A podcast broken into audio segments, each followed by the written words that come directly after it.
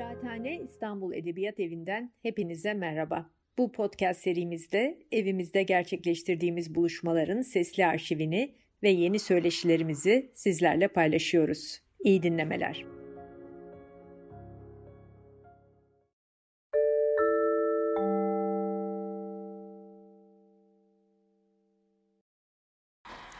Herkese merhaba. E, Kıraathanedeki edebiyat tarihi konuşmalarımızda bugünkü konuğumuz Didem Madak. Konumuz Didem Madak. 8 Nisan Didem Madak'ın doğum günü ve biz de bugün Hasan Turgut ve Seval Şahin'le birlikte Didem Madak'ı konuşacağız. E, buradaki konuşmalarımız, e, Kıraathane'deki e, konuşmalarımızı biz Seval Şahin ve Yasemin Çongar'la birlikte planladık. Ve e, uzun bir soluklu bir şekilde de bugüne kadar getirdik. Ve ilk defa da bir şairi konuşacağız.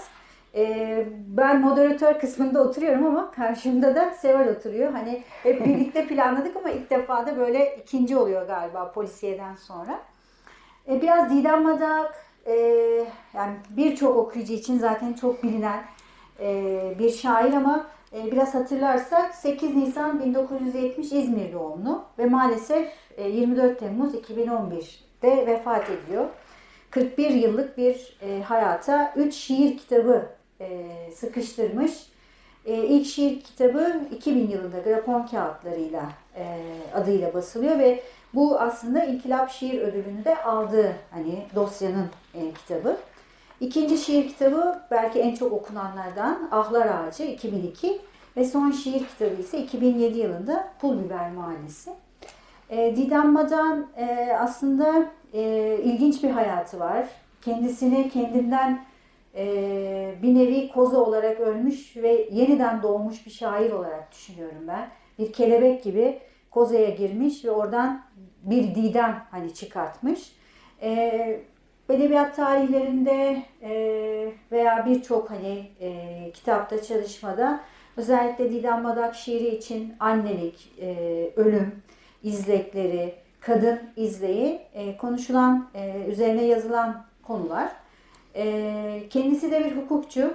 E, Bugün de evet, kaydı, e, yaptığımız. kaydı yaptığımız günse e, evet, hukukçu avukatlar, avukatlar günü. o da ilginç oldu. Yani hem evet. doğum gününe denk gelmiş oldu evet, hem de doğru. hukuk e, avukatlar gününe denk gelmiş oldu. Bu açıdan da ilginç oldu. Şimdi e, öncelikli olarak Hasan Turgut'la devam edeceğim. Başlayalım. E, bize bir tarihselleştirme yapmanı istiyorum Hasan. Yani Didem Madak şiirinin nasıl, nereden okuyup e, hangi çizgide nereye e, getirelim. E, sonra zaten konuşmamız ilerler.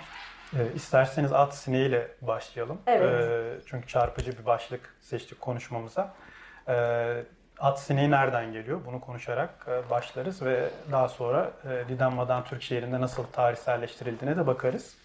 Şimdi Didem Madak bir söyleşisinde e, kendisini at e, benzettiğini, e, at yasına misafir ederek yazdığını, ondan kurtulmak için herhangi bir e, çaba sergilemediğini, e, bunun da şiirini bir tür kutsal meşguliyet olmaktan e, kurtardığını söylemişti. E, Madan e, at öldüren, e, onu defeden, telef eden, e, şiir için gerekli ambiyans ortamı muhtenalaştırarak kuran şairlerden olmadığını söyleyebiliriz başlarken evet. dolayısıyla. E, şiirsel yatırımını açıkça e, lekelenmeye, kirlenmeye ve örselenmeye yapan bir şairle karşı karşıya olduğumuzu belirtmeliyiz e, dolayısıyla. E, Madak şiir sahiciliğini de hayat karşısındaki bu çıplak varoluşa borçlu. E, hayatla şiir arasında tampon koymayan bu varoluş sayesinde şairin pek çok meseleyi e, derinlikli biçimde, e, kapsayıcı biçimde ele aldığını görüyoruz biz onun şiirinde.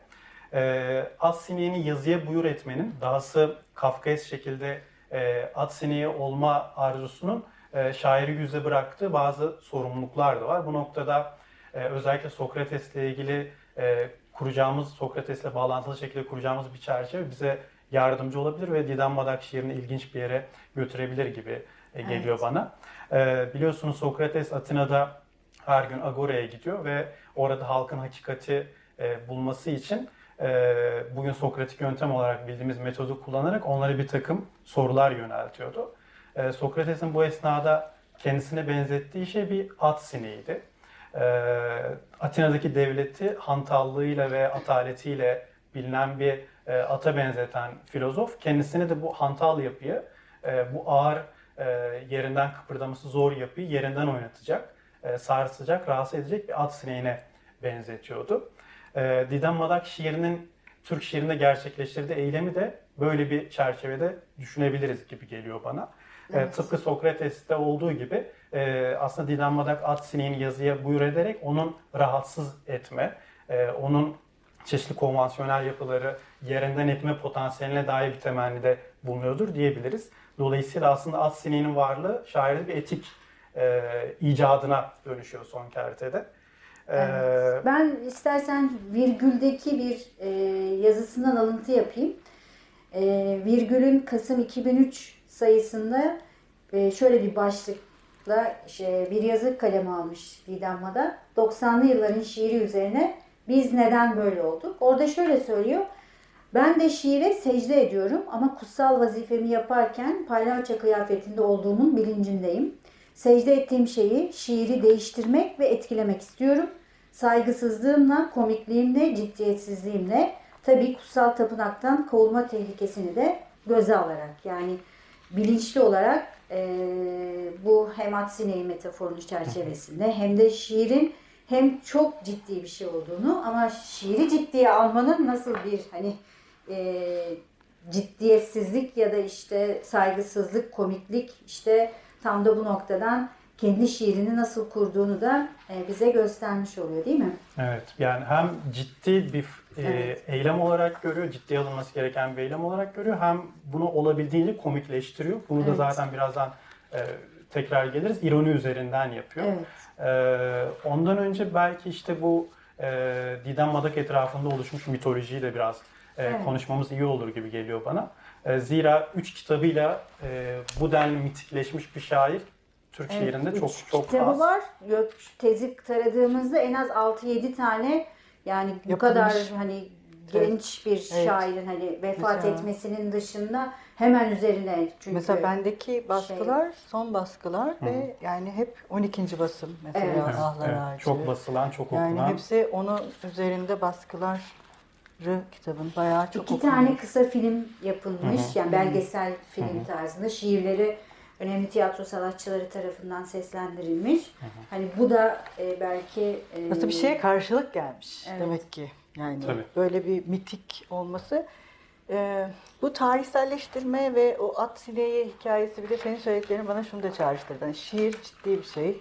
Hani biraz sonra konuşacağız şair kadın olmak ama bu mizahı biraz da tam da bu ciddiye alınmayan şeyleri şiirine sokarak yapıyor aslında. Evet. Ee, evet. İşte çamaşır evet. asılıyor. Evet. Hani çamaşır asmanın o ciddiyetsizliğin içinde birden bir imge olarak ortaya çıkabiliyor. Tabii burada çamaşır asmanın ciddiyetsiz olduğunu söyleyen bir dil var evet. arkamızda. Hani evet, önümüzde evet, evet. sağımızda ve o dile karşı durarak e, o dilin içinden hani o dilden beslenip o dile karşı durarak bir e, dil yaratma. Buradan e, o dilin hani yaratıcıları kuşak meselesine geçelim. Yani e, bir kuşaklaştırma, hani tarihselleştirme e, konusu hep var. Edebiyat tarihçisi olarak bizler de bunu yapıyoruz. İşte şairleri belli bir yere yerleştiriyoruz. Ne kadar doğru, ne kadar e, hatalı hani e, onu konuşalım biraz. Yani Didem Madak ve onun çevresinde gelişmiş olan e, şiir iklimi, kuşağı nasıl bir kuşaktı? Bir kuşak var mı hani?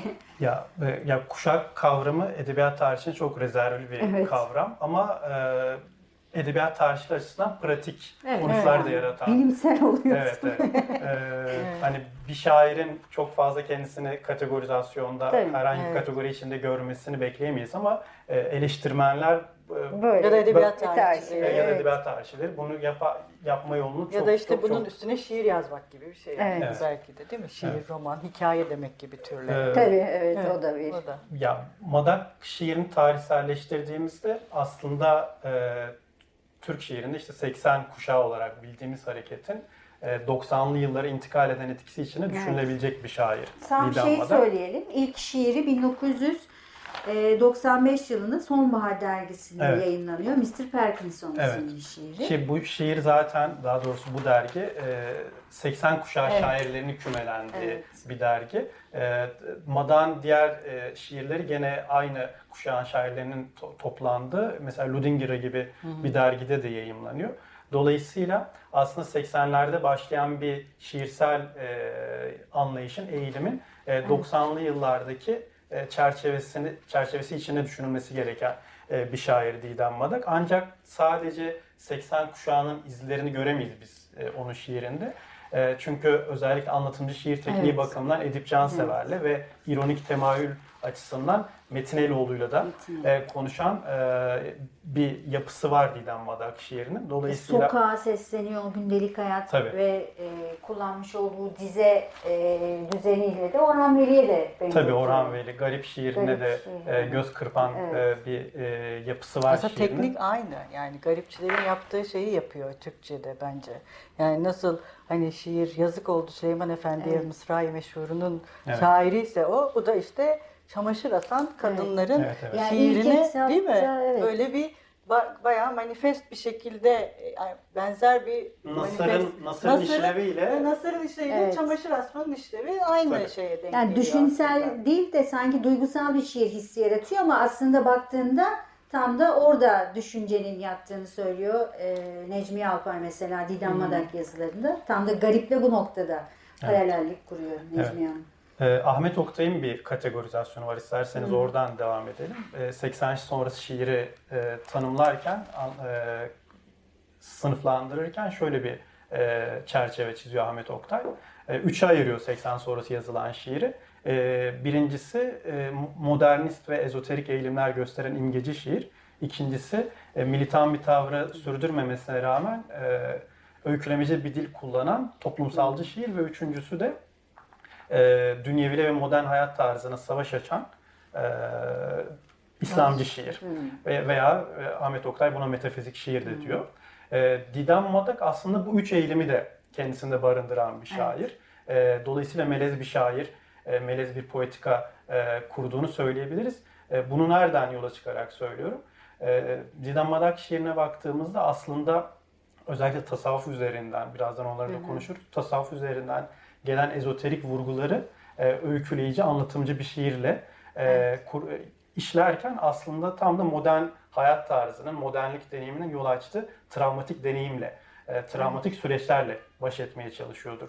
İşte o e, komik olma arzusu, yani evet. en ciddi şeyden bahsettiği anda bile kendi alaycılığına yakalanması ve oradan bir kara mizah çıkarmaya çalışması. O enerji hep bu travmatik deneyime e, evet.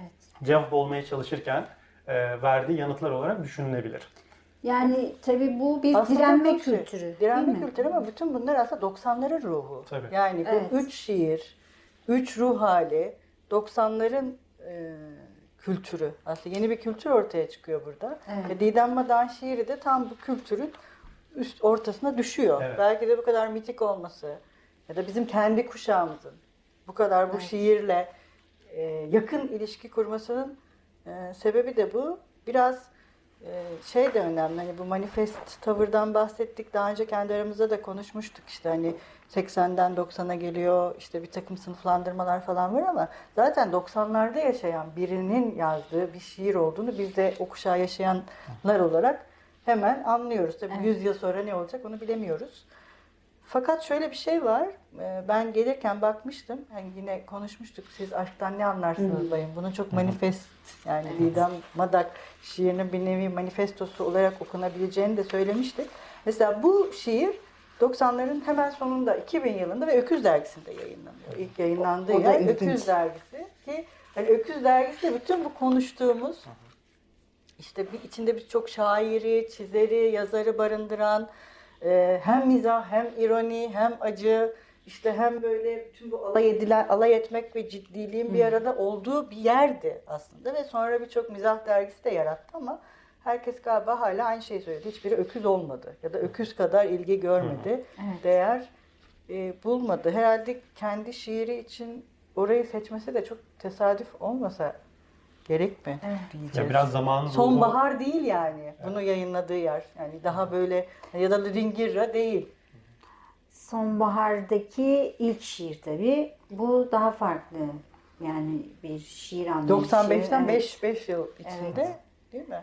Mesela yine Necmi Alpay'dan e, çok okudum. Özellikle sonbahara e, dosyası yani şiiri geldiği zaman çok etkilendiklerini, yayın kurulu olarak hani ayağa kalkıp heyecanlandıklarını ama mesela gelen şiir dosyalarının ise hep böyle e, kötü kağıtlara el yazısıyla hani dağınık bir hani bir şekilde hani bu ciddiye alma meselesi belki yazma tekniğinde de yolladığı dosyada da geçerli.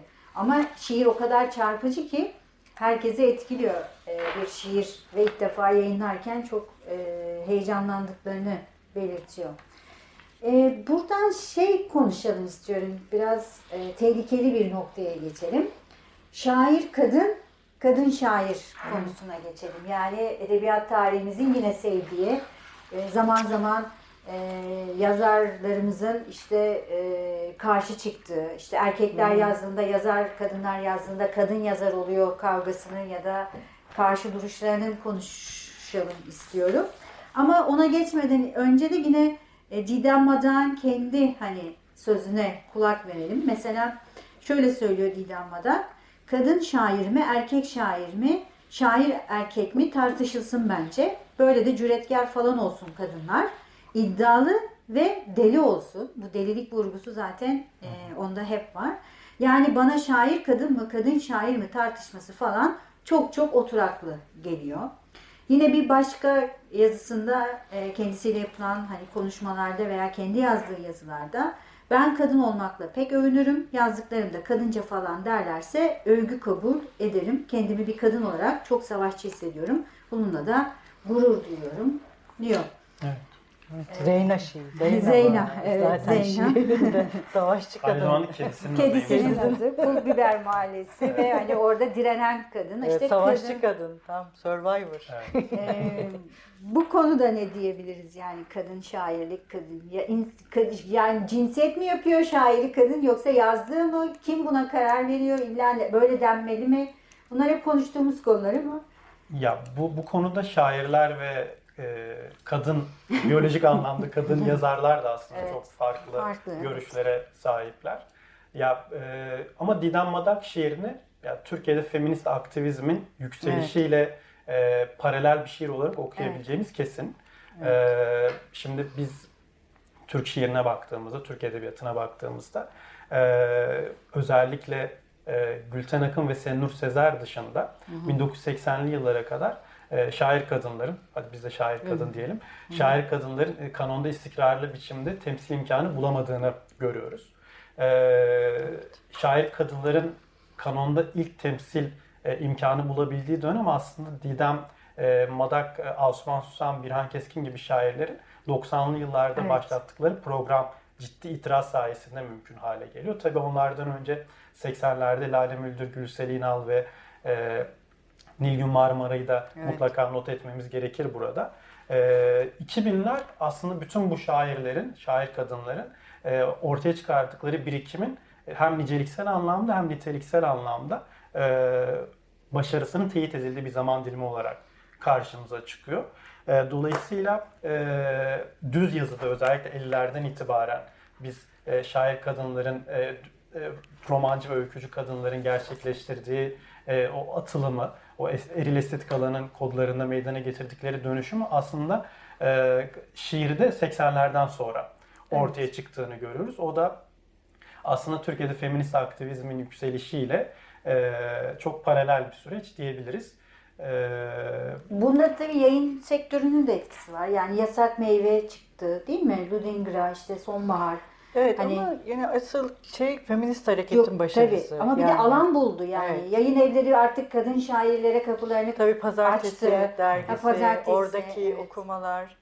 Bir de şey e, mesela e, cinsi yani Didem Madan şiiri ve söyledikleri e, hep böyle şeyi de düşündürüyor bana. Konuştuğumuz ciddilik, mizah, cinsiyet de seçkincilik. Yani erkek olmak bir seçkincilik de aynı evet. zamanda. Yani böyle Hani bir şey diyor hiyerarşik, cici hiyer, şair ha, diyor. Hiyerarşik öyle, öyle bir ifadesi var. Cici o yüzden, şair. Hani mesela şey de hani ciddi olmak ne bileyim biz akademisyeniz evet. okulda örgü öremeyiz. Neden? Evet. Niye öremeyiz? Yani örgü örmek şey mi? File çorap giyemezsin. Ha yani işte sen şusun böyle bir etiketin var. Bu kimliğin dışında o rolün dışına çıkmamalısın. Evet. İyi de o rolü belirleyen ne? Dolayısıyla hani bu o rollerin dışında hani erkeklik de sanki Didem Madak şiirinde biraz öyle.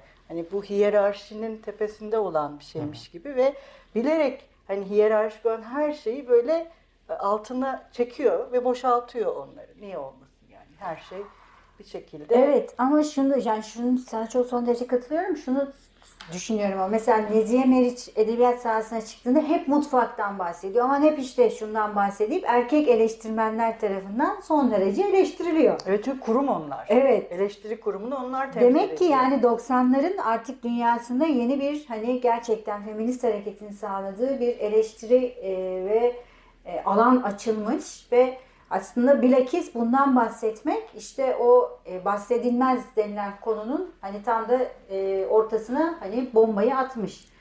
Aslında e, 50'lerde 60'larda işte Kemalizmin e, kadın yazın üzerinde büyük bir hegemonyası etkisi var. var, etkisi var ve hani orayı çok e, ya orada çeşitli tartışmalar yürütülse de gene belirli alanların içerisinde kaldığını görüyoruz biz e, kadın yazarların. 70'lerden ee, itibaren özellikle 60'ların ikinci yarısı ve 80'lerin e, başına kadar sosyalist gerçekçilik evet. bu kez hı, kadınların başına evet. e, çorap, çorap örüyor. e, 90'lardan itibaren biz biraz hani e, ironik biçimde aslında gündelik hayat e, apolitikleşirken, e, evet. e, depolitize olurken evet. e, bu kez işte ortodoksi, ortodoksluk e, doğrultusundaki siyasi akımlar giderek heterodokslaşırken işte feminizm de burada e, çok güçlü bir söylemle karşımıza çıkarken e, biz e, şair kadınların da bu işte Kemalizm gibi, sosyalizm gibi çeşitli meselelerden de sıyrıldıkları ve kendi gündemlerine döndüklerini görüyoruz.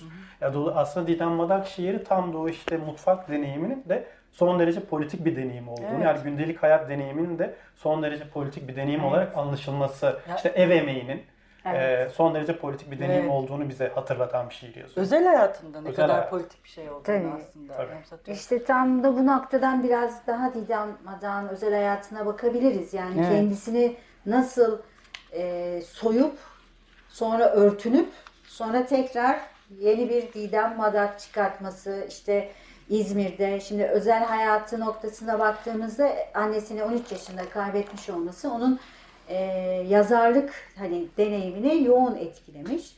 Aslında e, bazı feminist kuramlarda annenin yokluğu bir kadının yazar olmasını aslında önünü açan ve annenin e, tahakkümünden veya öğretisinden uzaklaşıp özgürleşmesi üzerine.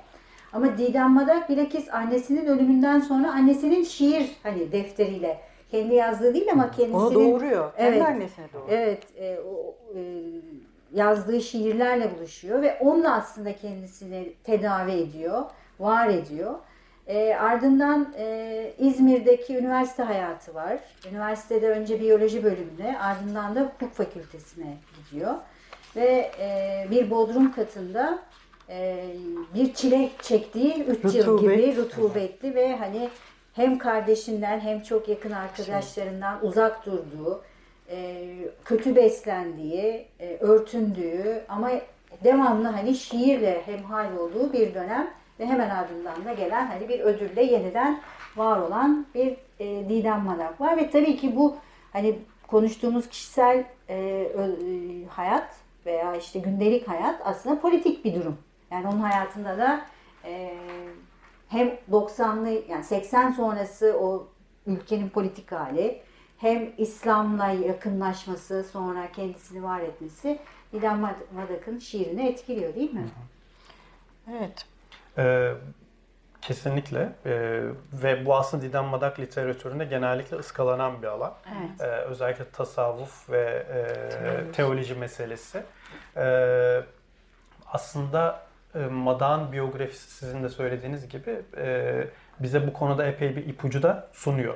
Ee, işte hayatının bir döneminde örtünüyor.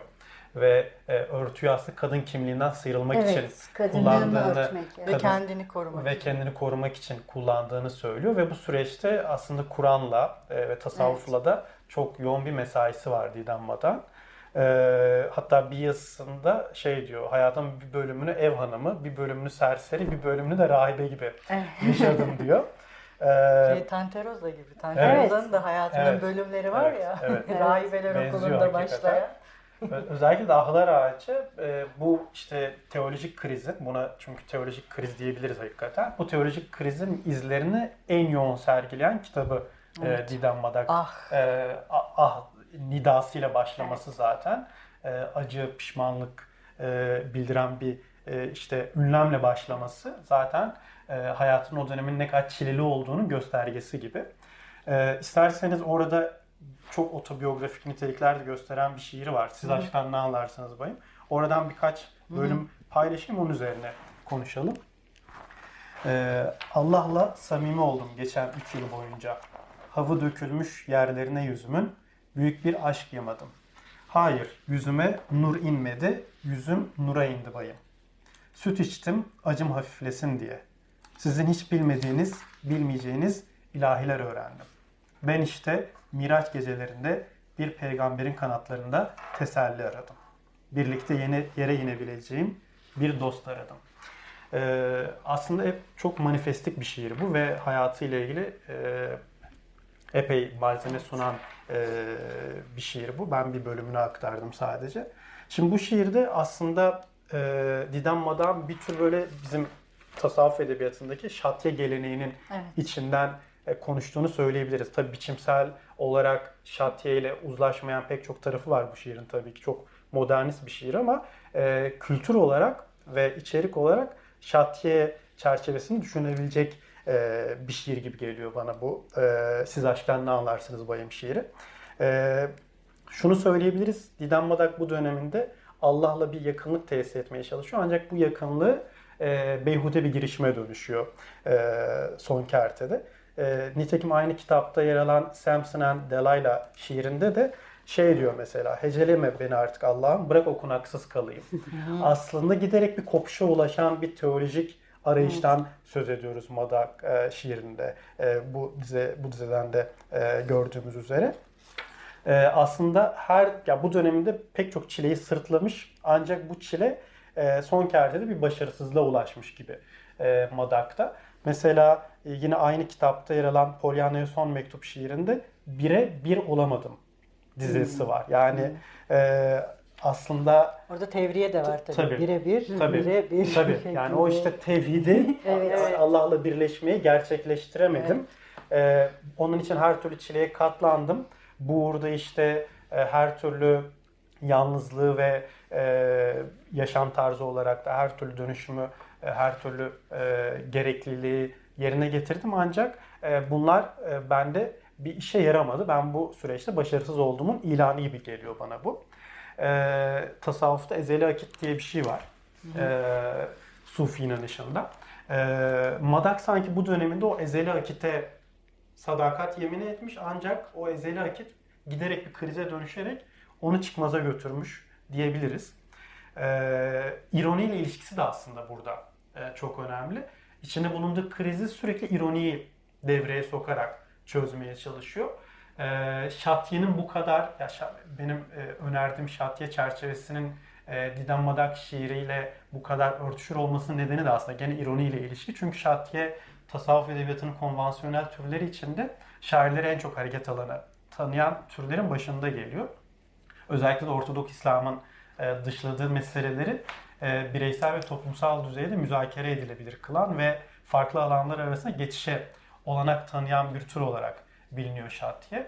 E, Didem Madağ'ın işte o eril dille, o resmi Hı-hı. dille, Ortodoks İslam e, anlatısına has o dille sürekli uğraşması da e, gene e, Şatiye ve ironi çerçevesinde düşünülebilir gibi geliyor bana. Şimdi ben de Ziya Paşa'nın tercih bendini düşünüyorum. Bu bunu bir krizden çok bir kendini var etmek ve kendini nasıl var ettiğinle ilgili olduğunu düşünüyorum. Şimdi ben şiiri katletmek pahasına bu şiiri okuyacağım. Arkadaşlar 3 sayfalık bir yani 4 sayfalık bir şiir. Şimdi bu siz aşktan ne anlarsınız bayım? Ne anlarsınız değil. E yok. Evet. E'yi atmış. Orada bile al alaycılık var. Evet, orada bir ne anlarsınız? Yani sokak dili de evet. ne anlarsın evet, falan. Böyle bir şeyle. Evet. E, ve dediğimiz gibi bu şiir ilk defa Öyküz Dergisi'nde yayınlanıyor. Şimdi burada bütün bu konuştuklarımızın bir nevi hem kendi işte hayatını yazmak, hem hayatını yazarken işte e, Tanrı'yla, Allah'la, kendinle, dinle, annenle, sonrasında e, hayatınla ve aşkınla bir taraftan da e, hepsi bir arada. Çok şey öğrendim geçen üç yıl boyunca. Alt katında uyumayı bir ranzanın, üst katında çocukluğum. Kağıttan gemiler yaptım kalbimden ki hiçbiri karşıya ulaşmazdı. Aşk diyorsunuz. Limanı olanın aşkı olmaz ki bayım. Mesela limanı olanın aşkı olmaz ki bayım değil mi? Aşk limanları. Ne kadar klişe şeyler Sığınılacak varsa. yani. Sığınılacak Sığınma, limanlar evet. Evet. yani.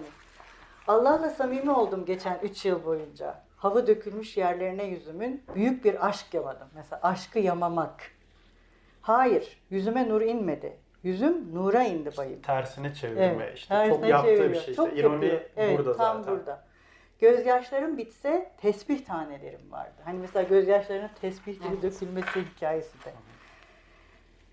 Saydım insanın 99 tane yalnızlığı vardı. Aşk diyorsunuz ya ben istemenin Allah'ını bilirim İşte bayım. 99 Dokuz ismi, isme isme gönderme. evet. İşte o altına uyma sürekli. Evet, sürekli aşındırma. söylüyor, aşındırıyor. Evet. Söylüyor, aşındırıyor. Çok şey öğrendim geçen 3 yıl boyunca. Bakın her şey 3 yılda olmuş. Çok şey öğrendim. Balkona yorgun çamaşırlar asmayı ki uçlarından çile damlardı. Güneşte nane kurutmayı. Ben acılarımın başını evcimen telaşlarla okşadım bayım. İşte çocuk büyütmek, çocukların başına okşamak, bir evde sürekli vakit Aslında çok geçirmek. domestik bir şiir bir yandan da. Evet yani bir e, bir pardösön bile oldu içinde kaybolduğum. İşte o tam da Evet. o senin söylediğin Kıyafeti. hayatı.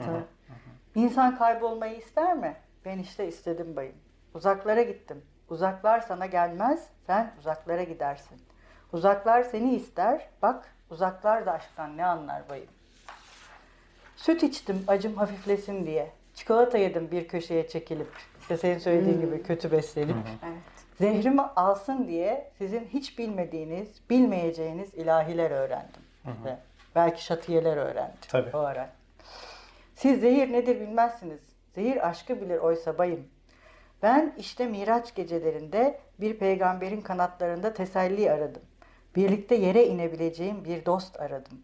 Uyuyan ve acılı yüzünde kardeşimin bir şiir aradım ki kardeşi için yazdığı şiirler var. Işıl. Evet, çok önemli bir motif zaten. Evet. Anne gibi tıpkı. Değil mi? Anne de Füsun zaten. Füsun. Kızına da Füsun adını veriyor. Ama hep 3 yıl. Geçen 3 yıl boyunca yüzü dövmeli kadınların yüzünde yüzümü aradım. Ülkem olmayan ülkemi kayboluşumu aradım. Mesela burada ben hep Turgut Uyar'ı hatırlıyorum. işte Türkiye'm, dünyanın en güzel Arabistan'ı. Yani böyle bir işte bütün o söylediğimiz politik ve öznelliğin bir şekilde ülkeyle birleşmesi. Belki de o senin dediğin işte kuşağın buraya taşınması. Evet. Bulmak o kadar kolay olmasa gerek diye düşünmüştüm. Bir ters, bir yüz kazaklar ördüm, haroşa bir hayat bırakmak için. Bırakmak o kadar kolay olmasa gerek diye düşünmüştüm. Kimi gün öylesine yalnızdım. Derdimi annemin fotoğrafını anlattım. Annem ki beyaz bir kadındır, ölüsünü şiirle yıkadım. Bir gölgeyi sevmek ne demektir bilmezsiniz siz bayım. Öldüğü gece terliklerindeki izleri okşadım. Çok şey öğrendim geçen üç yıl boyunca. Acının ortasında acısız olmayı. Kalbim ucu kararmış bir tahta kaşık gibiydi bayım. İşte o senin söylediğin işte kozasını örmek ve o kozanın dışına çıkmak. Ucu kararmış tahta kaşık da tam bir mutfak hani Evet. şey olayı. Evet, Ve böyle evet. bir benzetmeyi yani çıkartmak e, çok e, çarpıcı. Etkileyici, Çok Evet. etkileyici. Yani, Yani, çok gündelik bir hayattan ama en acı şeyi söylüyor. evet. Terliklerde iz aramak. Öyle mesela. zaten orada. Yani bellek biliyorsun. şey, hani bütün eşyalara Evet. Çok hasarlı bir bellek. Hasarlı bir bellek. Kalbim, tekrar okuyayım. Kalbim ucu kararmış bir tahta kaşık gibiydi bayım. kendimin ucunu kenar mahallelere taşıdım ki pul, pul biber mahallesi evet. biraz da ona geçeceğiz. Aşk diyorsunuz ya işte orada durun bayım. Islak unutulmuş bir taş bezi gibi kala kaldı. Bu da çok güzel. Değil mi? Kendimin ucunda öyle ıslak, öyle kötü kokan, yırtık ve perişan. Siz aşkı ne bilirsiniz bayım? Aşkı aşk bilir yalnız. Evet. Bu da çok şey bir bitiriş yalnız. Aşkı aşk bilir yalnız. Yine bir hate'li şey. evet, evet. Ne yapar ya ne yapar? Nidalı. evet. Hani eyvallahı olmadan evet, sert evet. bir şekilde. Önce kendini Aslında kendine de yapıyor. Evet, yani evet. siz işte Önce kendini yok var. ediyor. Yani evet. şimdi kendisini ıslak, kötü kokan, yırtık ve perişan bir e, beze benzetmek. Ama oradan tekrar doğuyor, yükseliyor ve evet. tekrar hani karşıya sesle bir çığlık hani atarak evet. bitiriyor. Çok tempolu bir şiir aslında. Tempolu. Yani inişler, çıkışlar, çıkışlar, sürekli bir hareket var aslında şiir, devinim var. Ee, o nidalar da, o hareketlenmeler de, o çıkışlar da hep o şeyle alakalı zaten tempo ile alakalı. Çok ritmik bir şiir yazıyor. Evet, çok evet. ritmik.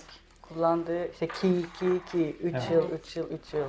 Burada tabii en çok kullandığı yani Didem Madak e, şiir üzerine yazılan, konuşulan e, eser, işte konuşmalar, yazılardaki e, bütün metaforları da, bütün hani simgeleri, imgeleri de hepsini Her şey gördük şey var. aslında. Şiirde çok yani evet. şey tam bir ee, tipik Didem Madak evet. şiiri. Evet evet. Buradan e, işte hem inanç meselesi, hem annelik, hem yalnızlık, hem ölüm, e, hani bütün e, kendisine ait olan Didem Madak, Didem Madak yapan her şey aslında e, manifesto olarak hani onun bu şiirine e, tam olarak yerleşmiş.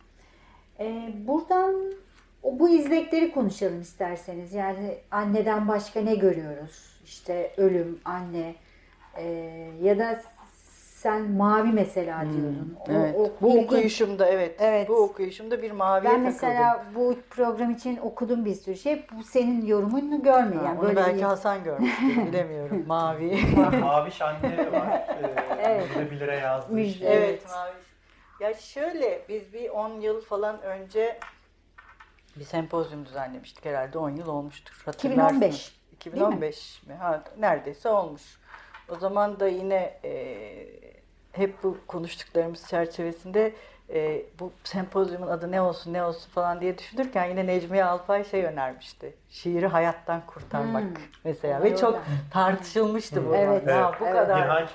Evet, bu kadar hayatı işte şiirinin içinde olan bir şair için şiiri hayattan kurtarmak ne demek? İşte bu tam da aslında bizim de düşündüğümüz o zaman Necmiye ile tam da bu ironiyi oraya hmm. yerleştirmekti. Hani hmm. Didem Madak ironisini ve tam da bu şiirin sonundaki gibi aşkı ancak aşk bilir. Hani sonunda dönüp senin söylediğin gibi yükselip yükselip gene bir şey hikayesini oraya taşımaktı ve ilgisini de çekmişti e, gerçekten insanların. Mesela o ilk okuyuşumda e, şeyi e, bu mavi hikayesini çok fark etmemiştim ve anlayamamıştım. Bu sefer hep şey gördüm. Mavi böyle şey ölümle bir arada var. Yani ama Didem Madak böyle bir ölüm şairi değil bir taraftan.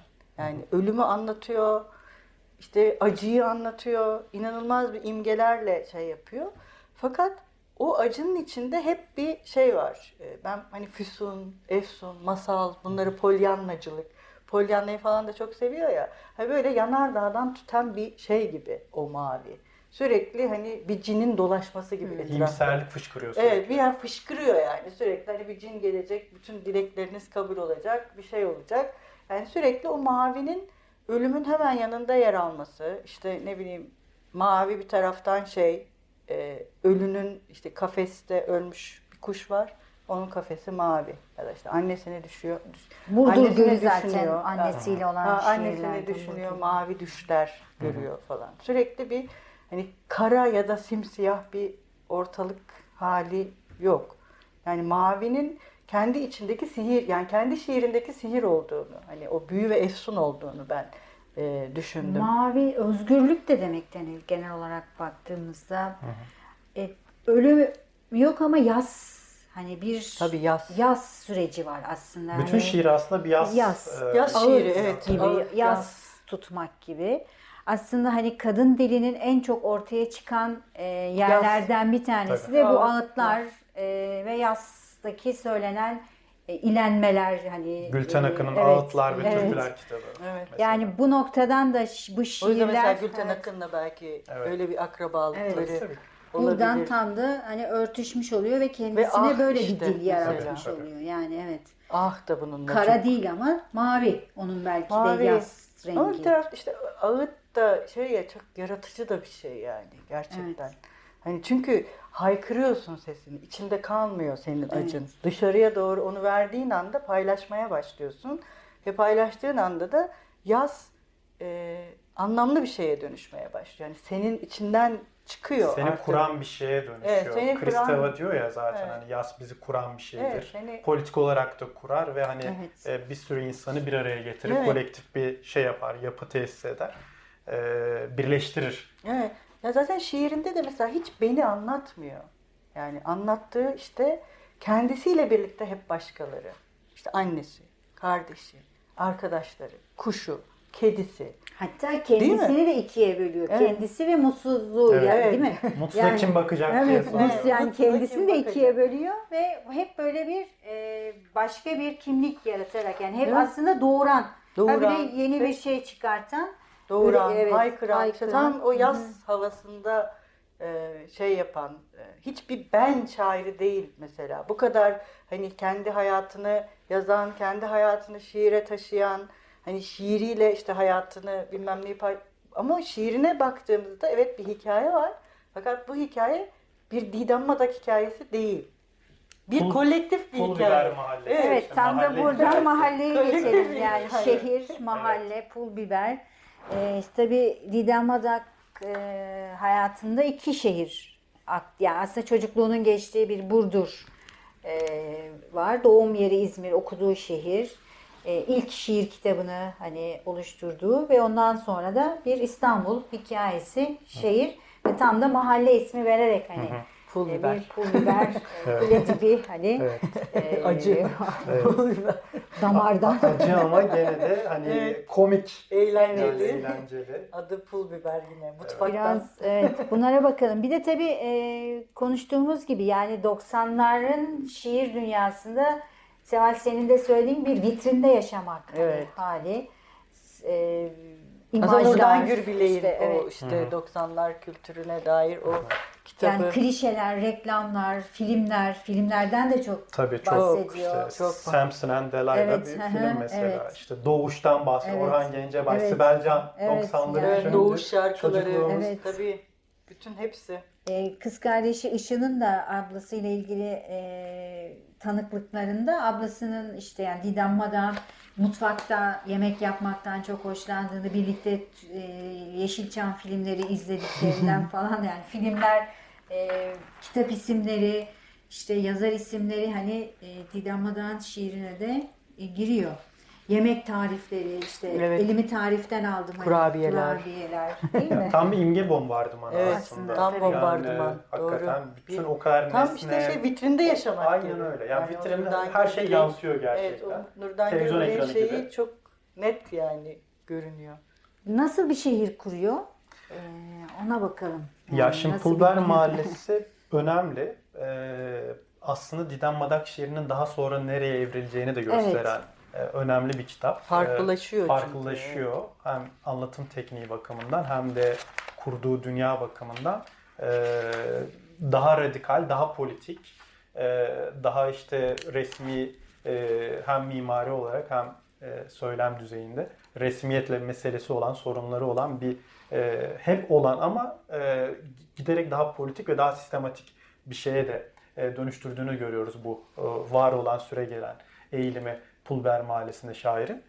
E, şimdi şehir teması aslında bizim şiirimizde çok Evet. e, güçlü bir tema. Evet. Ya işte Ece Ayhan'ın e, Fatih, e, Beyoğlu, e, Üsküdar, Tevfikret sarmış Tevfikret, yine bir Ee, duydum oynet. işte İlhan Ona Berk'in biber ekiyor işte Didem Madak. Tabii, Tam bir biber ekiyor. Evet, Biberi döküyor üstüne o muhalli, Dudu muhalli. Evet. Tabii 80'lerden sonra? İstanbul, İstanbul'un hikayesinde işte e, kebap kültürünün gelmiş olması değil mi? Acılı. Tabii. Yani o oyunsuluk, o Evet. bir yandan acıklı da olan halimiz. E, şehrin dönüşümü. Evet, evet. Ya işte Yahya Kemal gibi görmüyor, Tevfik evet, evet, gibi görmüyor Tabii şehri. onlar yani tam o senin dediğin gibi hem o kebap kültürü hem de bütün o işte bu dediğim tırnak içinde sarışın şairlerin evet, İstanbul'da İstanbul'unu da görmüyor. Daha full biber. Cici şairler. Cici şairler doğru. Cici şairler. Kendini işte Ece Ayhanca söylerse karışın bir şair Hmm. olarak görüyor. Sarışın bir şair olarak görmediği çok açık zaten. Ee, Edip Cansever'e bu noktada da aslında benzeşiyor. Çünkü Edip Cansever'in de o gündelik metropol deneyimi, o metropol deneyimini didik didik eden, e, o enstantanelere e, odaklanan şiirinin izlerini de görüyoruz biz Pulber Mahallesi'nde. Ee, yine mesela mahalle kurgusu inşası olarak Gülten Akın'ın Seyran Destanı'yla da e, yan yana getirilebilecek bazı özellikler gösteriyor. E, aslında e, hem işte Ece Ayhan olsun, hem İlhan Berk olsun, hem Cansever, hem Gülten Akın, hem Didem Madak e, benzer bir şey yapıyorlar. Yani Bahtince anlamda o karnavalesk atmosferi kuruyorlar. Yani Pulber Mahallesi'nde biz işte sokak satıcılarının, çocukların, işte hayat kadınlarının e, genişçe yer tutmasını da hep bu e, karnaval atmosferi, şenlik Müziği. atmosferi içinde düşünebiliriz. Mesela şey Ayşegül Devecioğlu'nun tam bu dönemde işte çingeneleri anlatması. Yani, Tabii. Yani böyle bir çingenelerle ilgili de bir şey de başlıyor ya sanki çingenelerin yeniden böyle bir edebiyata girişi. Evet. Yani Müzikle. Çünkü sadece söz yok. Müzik ve dans da var. Çünkü Evet, çingeneler ritim. olunca. Ritim işte. Tabii. Yani mutenalaştırılmış bir edebiyatı aslında o mutenalaştırılığı mutenalaşt, e, mutenalığı bozarak Evet. aslında yeniden İşte şey soylulaştırılmış şehir Tabii, mesela tabii. İstanbul'un. Öyle değil mi? Soylulaştırma Tabii deniyor. soylulaştırma. Yani bu kentsel dönüşüm mahallelerin hikayeleri. kentsel dönüşümle soylulaştırılması tam da yani o mutenalaştırmayı her şekilde reddeden bir yapı kuruyor. Ya şiirdeki imgelerin işte birçok şair için veya birçok okur için e, defolu gelmesinin nedeni de aslında o mutenalık karşıtı yapı. Yani e, mutena şiirden haz etmediği çok açık Didem Evet. Onu mutlaka söylemek lazım. E, Pulber'in asıl önemli özelliği de doğrudan Taksim'de yani Tomtom Mahallesi. Bugün Evet. işte Galata'daki kule dibindeki Tomtom Mahallesi'ni anlatmış olması. Yani şehrin tarihsel ve sembolik mekanın hemen yanına inşa ediyor e, Pulber'i ve bu inşa aslında doğrudan merkezde yapılırken yine doğrudan doğruya merkeze yapılmış bir itiraz. Yani merkezin altına oymaya çalışıyor. O da çok radikal bir şey hakikaten. Onu da vurgulamak lazım. Ee, isterseniz bir bölüm paylaşayım ben e, şeyden, şiirden. E, mahallemizde fazla aşk, fazla kedi, fazla kedi, fazla felaketi kovardı. Havaya ateş eden tabancalardı isli binalar. Herkes şiir kişisiydi. Zeyna şiir kedisi. Gözleri fotoğraflarda kırmızı çıkan bir albino. Herkesin badiresi vardı. Herkesin felaketi. Alışverişlerde bir badireye iki felaket trampa. Bir deliydi mahallemiz. ilaçlarını içmeyi unutmuş. Ya aslında bize söyledi Didammadan Pulber Mahallesi diye bir yer var ve bu mahallenin asli özelliği deli olması. Evet. Yani işte akılla falan çok işinin olmaması. Üstelik bu ilaçlarını da içmeyen ve ilaçlarını içme konusunda da çok istekli olmayan bir mahalle. Ee, o da e, enteresan. Ama Evet. ilaç var. Ama ilaç var. Yani ilaç mecbur. Tıp diye bir şey var. Ee, Ama o tıp şeyine de e, mekanizmasına da organizmasına Oradaki da sağaltımla Tabii, ilgilenmiyor. tabii. Onunla ilgilenmiyor. Hastalığı daha evla gördüğünü söyleyebiliriz Ya o bu yüzden. çok affedersin. Aslında şeyle mi ilgili? Hani eskiden şeye inanıyorlar ya Sokrat'tan falan bahsettik. Hani bizi ne hasta eder? Çevre ve koşullara bakarlarmış ya önceden. Oysa sonra virüsler keşfedilince parçaya odaklanmaya başlıyorlar. Hani onun gibi. Burada e, çevre ve koşullara bakarak aslında tam tersini yapıyor. Tabii. Biraz edebiyat eleştirisinin baktığı yere de bir e, ne diyeyim bayrak açıyor sanki. Böyle olmayabilir mi acaba bu hikaye diye. Evet. Değil ya, mi? ya o belayı, e, deliliği, işte hastalıklı olmayı bir problem, kusur olarak görmüyor. Tam tersine avantaj olarak görüyor. Çünkü e, o e, işte aşkların, kedilerin vesaire hepsinin o felaket ve badire anlatısının içine yerleştirilmiş olması da e, aslında oradan devşirilmek istenen e, deneyimle ilişkili bir şey. Yani şehri şenliğe açmak evet, istiyor. Tam yani şenlik. E, bu şenliğin dezavantajlı bir sürü tarafı var, bir sürü yönü var ama aynı zamanda yeni ihtimalleri, yeni olasılıkları, işte yeni yaşam formlarını vesaire e, yeni toplumsallıkları da mümkün kılan yeni bir deneyim kimlikleri. Yeni kimlikleri mümkün kılan bir deneyim. Ya bastırılmış, işte e, üzeri çizilmiş, e, çok işte edebiyatın merkezine veya siyasetin merkezine getirilmemiş kimlikleri ısrarla canhıraş şekilde, çok iştahlı bir şekilde evet. tarihe kaydetmeye çalışıyor Pulver maalesef. Aslında yaptığı şey e, bu açıdan çok radikal, çok politik bir şey. Bir taraftan taklit ederek yapıyor. Yani tam da ondan önce yazılan merkezi şiiri taklit Tabii. ederek o mahalleyi Bir yaratıyor. de şey konuşmuştuk hatırlarsanız. Yani Türkiye'nin ruhu ne Evet. meselesi. yani buradan kim Türkiye'nin ruhu ya da kim edebiyatın gerçek öznesi, kim dışarıda, kim içeride, buna kim karar verecek? Ve kendinden önce bunu yazan yazarlarla şair olsun, e, nesil yazarı olsun diyeyim hani onlarla da bir şeylik kurmuş oluyor aslında. Düzlemde birleşmiş oluyor. Tabii ya işte Yahya Kemal değil Ece Ayhan e, vurgusu yani Ece Ayhan'ın öne çıkması o, öyle bir yani işte selef olarak Ece Ayhan'ı görüyor bence.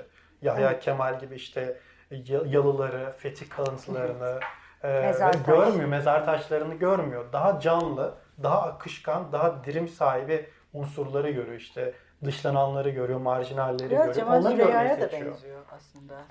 Ayhan, Cemal Süreyya.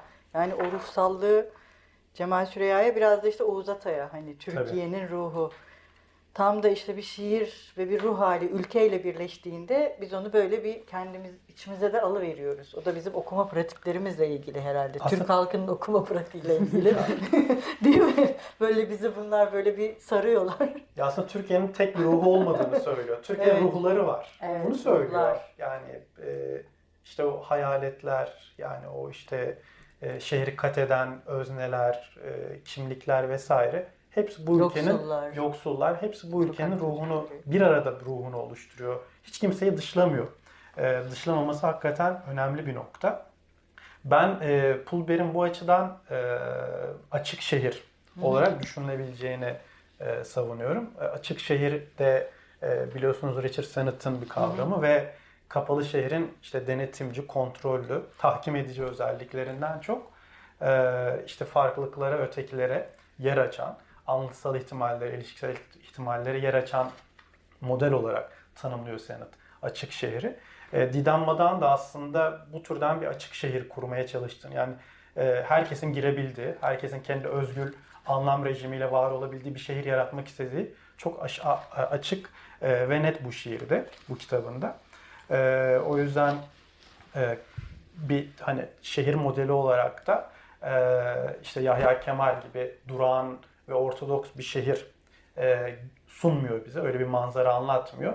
E, gene söyle yine söyleyecek olursak Ece Ayhan gibi e, işte farklılıklara, ötekilere, marjinallere, merkezden İskender gibi. Küçük İskender gibi merkezden çepere itilmiş Evet. unsurlara Görmezden görmezden gelinen. gelinen unsurlara yer vermeye çalışıyor. Böyle bir mimari tahayyül ediyor aslında. Ya çünkü bizim bildiğimiz yani bugün de pratikle, pratik olarak etkilerini gördüğümüz şehircilik anlayışı ağırlıklı olarak işte şehrin imkanlarını belirli gruplara tahsis etme yönünde. Didem Madak onu yapmıyor. Şehrin imkanlarını herkes için e, kullanmaktan, herkesin yararını kullanmaktan söz ediyor gibi geliyor bana. Evet çok doğru.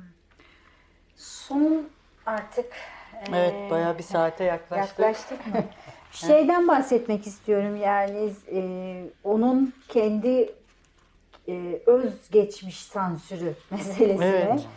2010 Uluslararası Şiir Festivali'ne yolladığı eee, özgeçmişinin eee, son cümlesine san- festival heyetinin eee, ki editöre ulaşamadığını söylüyor Didem Madak. Heyette kimler vardı acaba biliyor musunuz? Evet. Didem Madak şey diyor. e, bunlar diyor kesin diyor bazı haddini bilmez beyefendilerdir.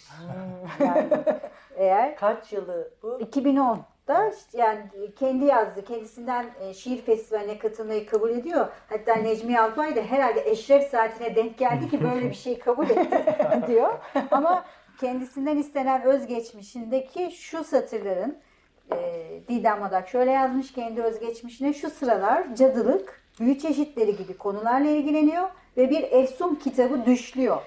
e, ifadesinin sansürlenmesiyle başlayan bir hani baş kaldırısı işte kendisi zaten e, editöre mail atıyor cevap alamıyor ve ardından da bir hani tebliğ yayınlayıp festivalden de çekiliyor. E, bu noktada da e, Didem Madan özellikle hani bu cadı, efsun hani e, Masallar. arketip masallarıyla da aslında ne kadar ilgili Tabii. olduğuna değinelim. Hani onu pek belirtmedik. Kül kedisi mesela arketipinden yine Necmiye Hanım çok bahsediyor. Bal kabağına bindim. Hmm. Hani gittim.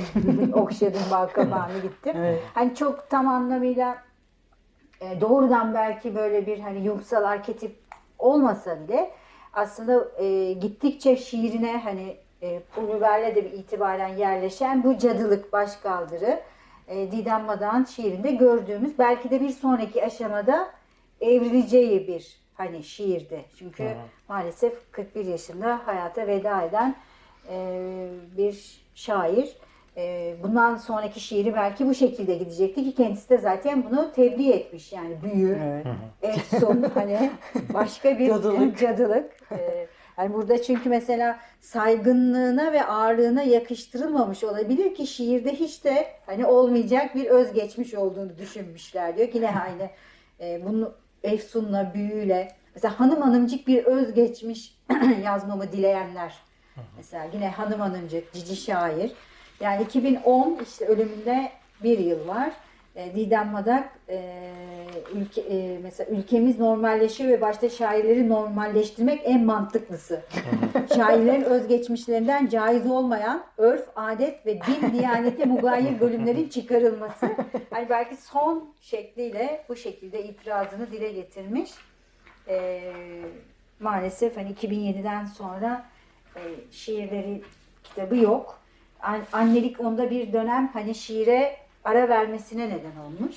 Ama e, Pul Biber Mahallesi'nin özellikle ilk baskısı değil, ikinci baskıdan itibaren bir ek bölümü var. Evet, E, ardından. ardından diye. Yayınlanmamış şiirleri Evet. de Son eklenmiş. hani ve bu şiirlerin içerisinde de son şiir öldüğü e, zaman hani ajandasında çıkan 128 dikişli Evet. şiir. O 128 de ilginç. Yani Evet. acaba 24. aldırma 128 Yes, e, meşhur evet. öğrenci anıtına bir gönderme mi? Evet, Nilgün Marmara'nın.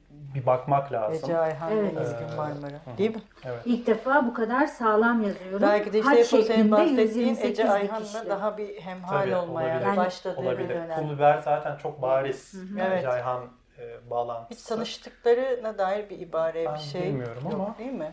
Ee, belki de tanışmışlar. Bilmiyorum. Ben de şimdiye kadar okuduklarım. okuduklarımda karşılaşmadım. Ama şiir yani ilk defa bu kadar sağlam yazıyorum. Haç şeklinde 128 dikişle. Haç. Yani. Galiba Ahbap artık sana ulaşacağım dediği Ahbap da artık kim olduğunu anlıyoruz.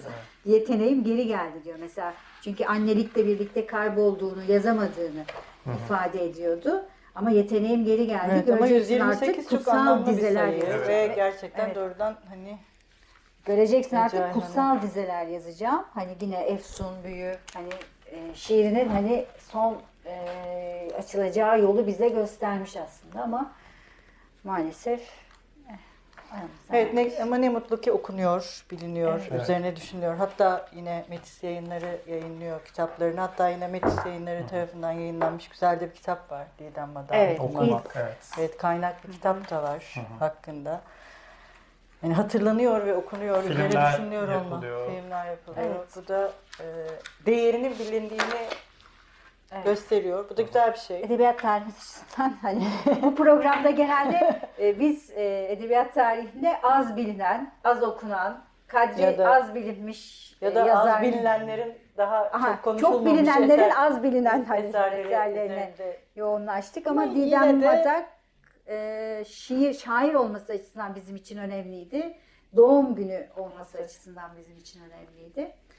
Evet. e, Ve yine de 8 Nisan. belki te- tekrar üzerine düşünmek için Bir Evet. vesile olur. bir vesile olur. Yani sonuçta bu da 2014 yani neredeyse 10 yıl olmuş. Tekrar bir Didem Madak üzerine düşünmek. İyi ki doğmuş. Evet 8 Nisan Didem Madak'ın doğum günü. İyi ki doğdun Didem Madak. Evet. Teşekkürler. Hoşçakalın. Hoşçakalın.